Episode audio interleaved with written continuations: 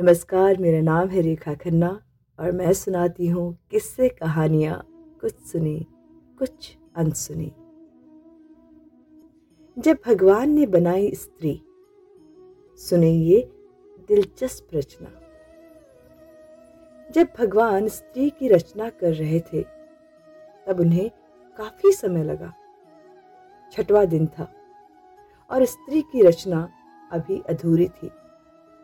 इसलिए देवदूत ने पूछा, हे भगवान, आप इसमें इतना समय क्यों ले रहे हो? भगवान ने जवाब दिया, क्या तुमने इसके सारे गुण धर्म देखे हैं, जो इसकी रचना के लिए ज़रूरी हैं? ये हर प्रकार की परिस्थितियों को संभाल सकती है। ये एक साथ अपने सभी बच्चों को संभाल सकती हैं एवं खुश रख सकती है। ये अपने प्यार से घुटनों की खरोंच से लेकर टूटे दिल के घाव भी भर सकती है। ये सब सिर्फ़ अपने दो हाथों से कर सकती है। इसमें सबसे सब बड़ा गुण धर्म ये है कि बीमार होने पर अपना ख्याल खुद रख सकती है और 18 घंटे काम भी कर सकती है। देवदूत चकित रह गया और आश्चर्य से पूछा कि, भगवान, क्या ये सब दो हाथों से कर पाना संभव है? भगवान ने कहा, ये मेरी अद्भुत रचना है। देवदूत ने नज़दीक जाकर स्त्री को हाथ लगाया और कहा, भगवान, ये तो बहुत नाजुक है। भगवान ने कहा हाँ ये बाहर से बहुत ही नाजुक है, मगर इसे अंदर से बहुत मज़बूत बनाया गया है। इसमें हर परिस्थितियों को संभालने की ताकत है।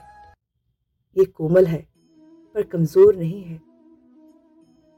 देवदूत ने फिर पूछा, क्या ये सोच भी सकती है? भगवान ने कहा यह सोच भी सकती है और मज़बूत होकर मुकाबला भी कर सकती है। देवदूत ने नज़दीक जाकर स्त्री के गालों को हाथ और बोला, भगवान, ये तो गीले हैं। लगता है इसमें से कुछ बह रहा है। भगवान बोले, ये इसके आँसू हैं।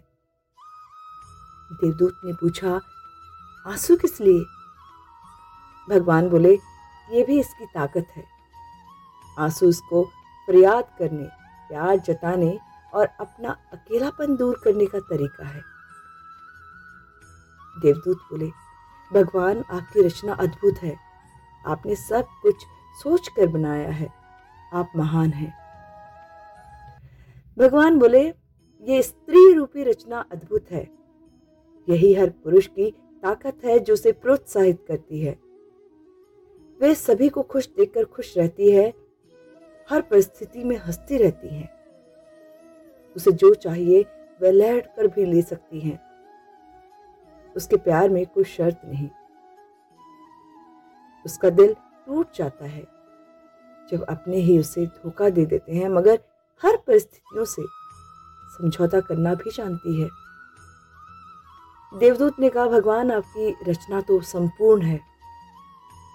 भगवान बोले, ना, अभी इसमें एक त्रुटि है।